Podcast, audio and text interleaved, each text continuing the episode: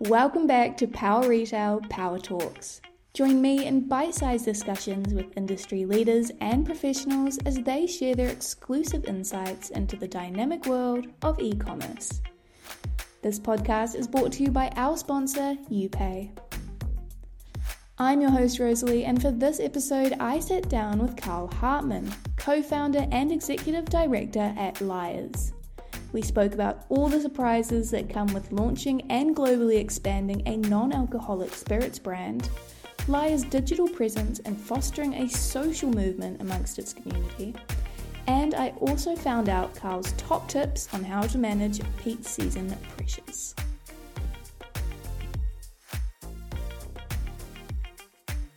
Thanks for coming on, Carl. Yeah, thanks for having me, Rosalea. So, you've obviously had huge success with Lyre's. It's one of the most awarded brands in the world. But tell me about the launch. Was the market receptive at first? Yeah, I think to understand the launch, it's probably go good to go right back to the start to understand, you know, why it exists and what we're trying to achieve. So, basically, um, it was born out of, um, you know, by Mark and myself. Uh, we're the two founders, probably coming from two different worlds. Um, you know, Mark had spent his uh, career in beverage and started to see just changing consumer trends. With, um, you know, first there was, um, you know, the sort of entry of plant-based uh, milks and at the start of that, everyone was saying, oh, you know, this is a fad. Now it's like 15% of the category. Then you had plant based proteins. And th- what was sort of underpinning was, was this better for you wave. And then I think for the first time ever, um, alcohol growth rate started to, to slow. And as you started to dig a bit deeper, um, we're starting to see that, look, there was, uh, this growing sort of trend of people choosing to drink less for a myriad of reasons. Um, in my case, as a founder, um, you know, most of my career spent being an operational CEO, traveling oh, on average about 150 days a year. Peak was like more than 200.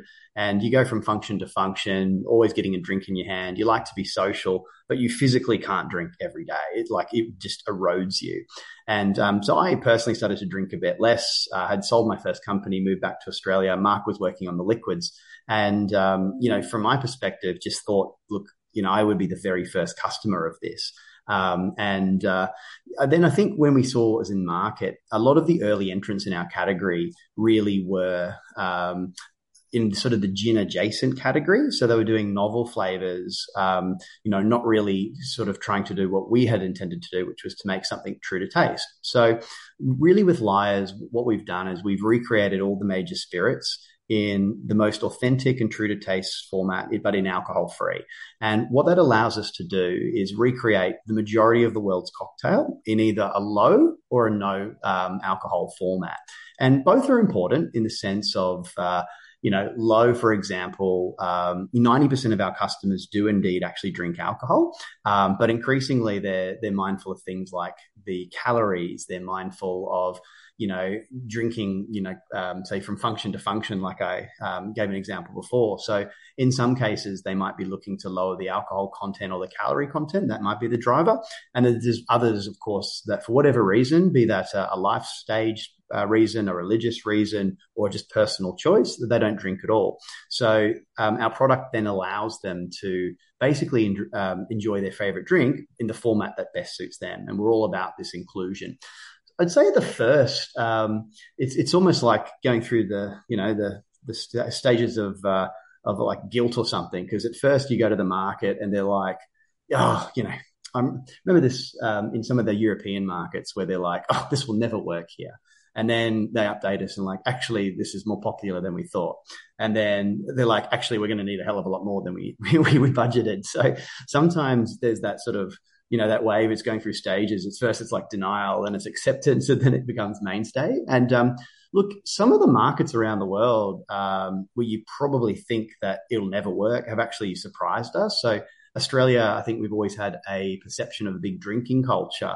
The reality is we're increasingly becoming a healthier and healthier nation because we have such a high level of education. Um, Ireland and Europe on a per capita basis smashes it. You think of the drunken Irish, you couldn't be further from the truth. Um, again, another really well educated uh, market. Um, some of the Baltic uh, countries as well, um, same sort of thing. It's just a really high per capita uh, consumption. So it, it's kind of everywhere. Anywhere there's sort of like an outdoorsy sort of lifestyle. There's a high level of education and a reasonable amount of affluence, so they can sort of um, you know choose to sort of have this as an obtainable luxury. Um, it is something that um, I think is becoming more and more common and even over the last few years, um, I've seen a massive trend on things like conference menus. Like I was at a function Friday night, and you know you've got in uh, on a sort of a, um, a sit, three three course sort of sit down dinner type of environment.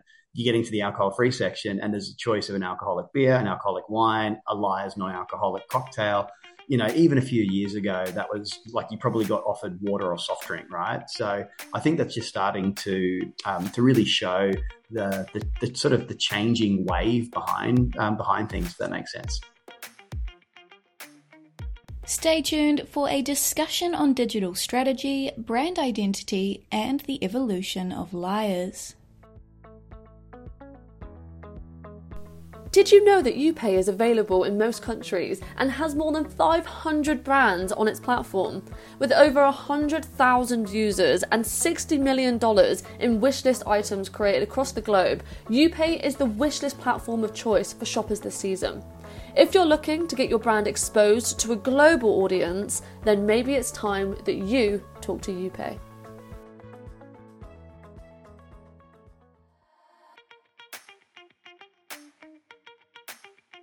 Now, Lyre's has a really unique digital presence, and that's centered around curating that social movement. So the site itself is just not a basic e-commerce storefront. You've got recipes, advice, you've got guides, all those educational pieces.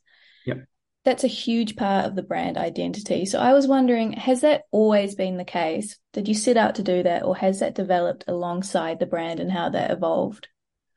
Yeah, so we launched as a as a digitally native brand. We wanted to be digital first. Um, I'm really glad we did because if we didn't, um, this thing called COVID probably would have destroyed us, right? Because uh, without having the ability to trade through it, um, and in, particularly in that time, we had a very captive digital audience. Um, you know, we were really able to still do some great brand building online.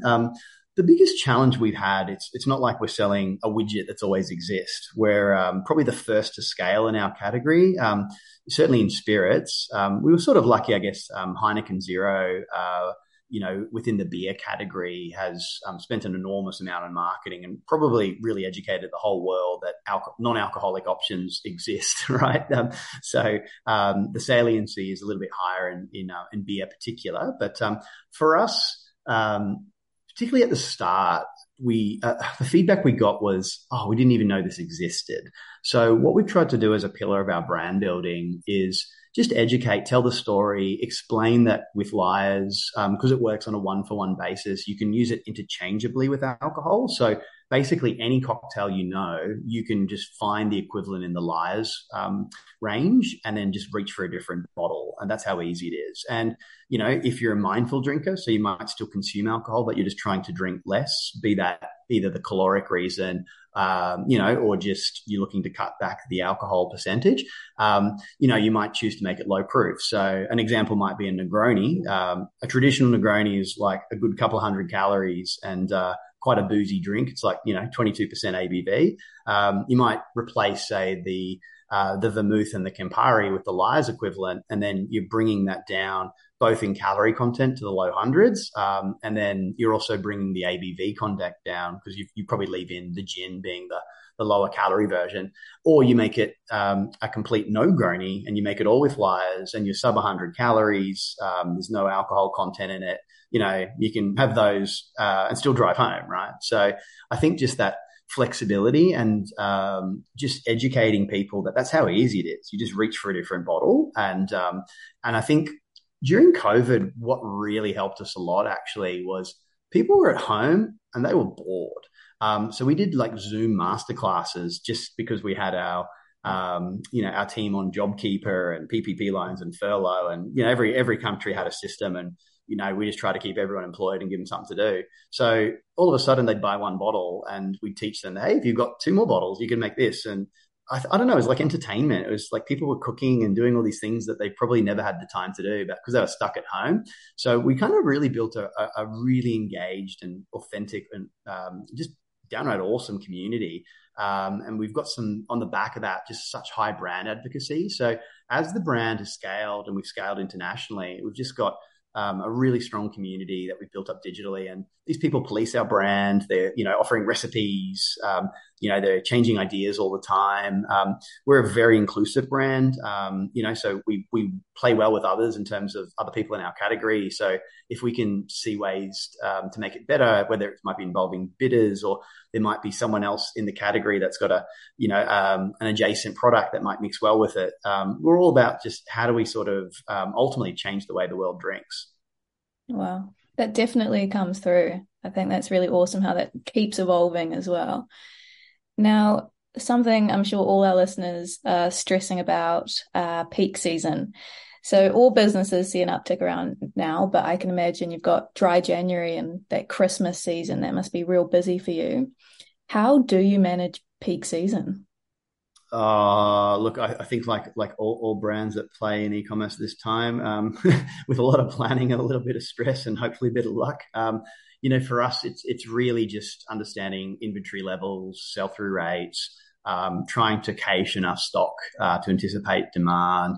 Um, it's never easy, right? And then so many of the things that can go wrong are often outside of your control uh, in terms of might be logistics bottlenecks and whatnot. So I think it's just making sure you've got some of those contingency plans in place. Like, you know, if you're in 3PLs, you might have a backup 3PL. If you have, you know, your own warehouse, um, you might not want to put all your uh, eggs in one basket with a courier. You might have a multi multi carrier sort of uh, approach um, just to sort of mitigate some of those risks. Um, so yeah, I, I, think just try to let the data tell the story and understand what levers you've got to pull if um, you know if, if there's a bottleneck um, you know or a, or a challenge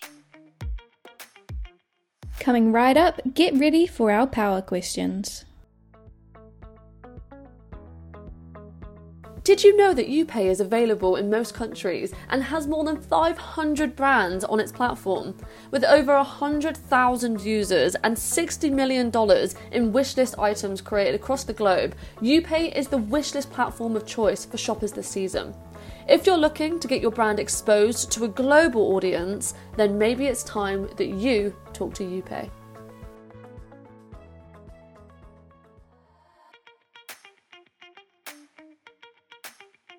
Before I let you go, we end on some light-hearted quickfire questions. We call these our power questions. They just help the audience get to know you a bit more. So firstly, fantastic. As a busy guy, how do you unwind and step away from work? Uh, for me, like work-life balance is absolutely paramount. It's um, probably the mistake I made in my first startup. Um, so my, my primary uh, sport slash relaxation slash cult, if you like, is uh, kite surfing. Um, pretty much if the wind blows, um, I'm in the ocean. So um, absolutely love that. Got uh, uh reasonably okay at it during COVID because um, I didn't travel for the first time. Um, I also I train six days a week on the back of that, largely just keep fitness levels up. So uh, I'm middle aged now, so I have to try not to get injured by doing extreme sports. And um, so I, I, do the equivalent of a triathlon every week, um, and then I compete um, a couple times a year in races as well. Just to use it as like the Noosa Triathlon, particularly as the uh, my annual fitness test. And again, that was a, a thing I got into over COVID, where I started running every day.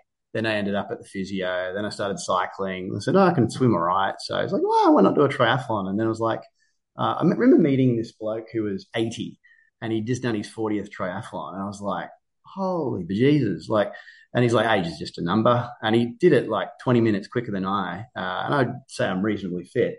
Um, and he's like, yeah, I've been doing it for 40 years. It's my annual fitness test. I'm like, that's what I'm doing. And oh, I'm like, I said to myself at that time, I said, I want to be like this bloke at 80. Just, you know, the, I mean, triathlon's hard on a, on a good day. To be able to maintain that level of fitness through your life and just live your best life. I said, you know, it's cool to have training goals like that, right? And uh, until your joints might give way or something, might get in the way. But um, and then I, I, met a guy um, over COVID as well who's 77 and decided to learn the kite surf. So yeah, look, honestly, age is just a number. As long as you can keep that, that just a reasonable baseline, like just find 30 minutes a day to do something so you don't go crazy staring at, you know, your screen all day, basically.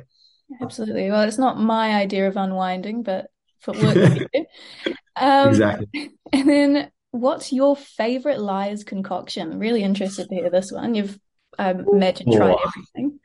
Yeah, so it's like trying to, you know, ask who your favorite kid is, I guess. Um, uh, look, I'll probably give two. I'd say um, one I think that is just the most authentic out of anything is the um, amaretti sour. So, like, it's our non-out version of an amaretto sour. Like, it's sort of got that almond tone, just refreshing. It's um, yeah, like if you have a lot of people will, have it and say better than the real thing.